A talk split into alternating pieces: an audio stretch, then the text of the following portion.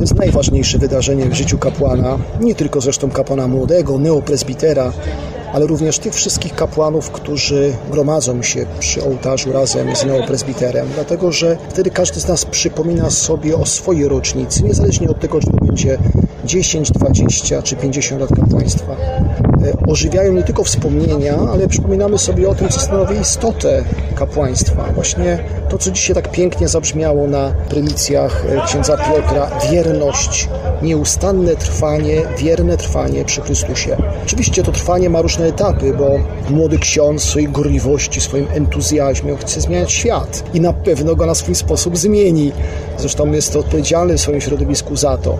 Potem, gdy już te emocje ostygną, gdy zaczyna się ta proza kapłańska, uświadamiamy sobie, jak ważne jest to nieustanne trwanie. To, co powiedział pięknie Benedykt XVI, że być kapłanem to nade wszystko stawać się przyjacielem Jezusa. To jest proces. Być coraz lepszym kapłanem, coraz bardziej wiernym kapłanem, przykładnym, wzorcowym. Dzisiaj ludzie tego potrzebują. Dlatego tego typu wydarzenia jak prylicje właśnie o tych źródłach nam przypominają.